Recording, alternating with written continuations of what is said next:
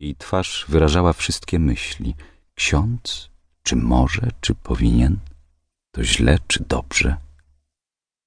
Musiałem jednak wydać się jej sympatyczny, bo zanim wróciliśmy do rozmowy, odpowiedziała mi lekkim uśmiechem. Postawmy kwestię inaczej. Jakie są przyczyny kościelnych rozwodów? Pojęcie rozwodu jest Kościołowi obce. Możliwość zwolnienia z przysięgi małżeńskiej spoczywa w gestii papieża i podejmowana bywa rzadko, z wyjątkowych powodów, gdy małżeństwo zostało zawarte, ale niedopełnione. Ratum et non consumatum. W mocy trybunałów kościelnych leży natomiast orzeczenie nieważności, możliwe wtedy, gdy związek zawarto wbrew prawu naturalnemu. Małżeństwa nigdy nie było, rozumie pani? Nie zostało zawarte. I to wszystko. Czy wyrażam się jasno?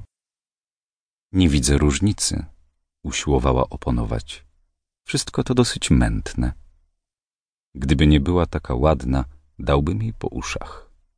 Różnica jest i to zasadnicza. Co Bóg złączył, niechaj człowiek nie rozdziela.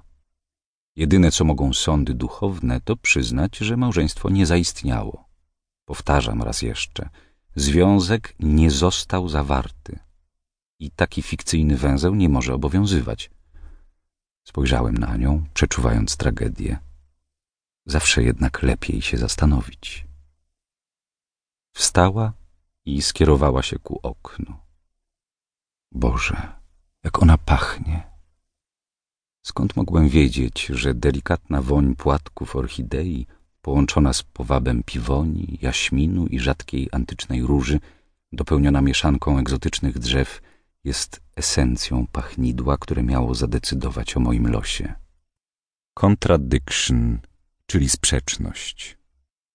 Dopiero później, znacznie później, mogłem przekonać się, że nic lepiej nie wyrażało osobowości Julii Abramowicz niż owa kompozycja. Ale jako ksiądz na perfumach znać się nie mogłem. Zapatrzony w szpitalny ogród, obsadzony wypielęgnowanymi krzewami, powinienem ujarzmić zmysły, póki jeszcze był na to czas. Teren wokół budynku przecinały żwirowe alejki, wieczorami puste, bo o zmroku nikt nie ośmielał się wypuścić chorych na zewnątrz, ani tych w remisji, ani nawet tych przed wypisem. Gdy się ściemni, rezydenci szpitala psychiatrycznego powinni pozostać w budynku. Rzuciłem jej ukradkowe spojrzenie i dostrzegłem, że jeszcze chwila, a ta piękna istota się rozpłacze. I co ja pocznę? Wyglądało na to, że niewinne branie na spytki miała mi za złe, nie zdając sobie sprawy, że opóźniała rozdzielanie komunii.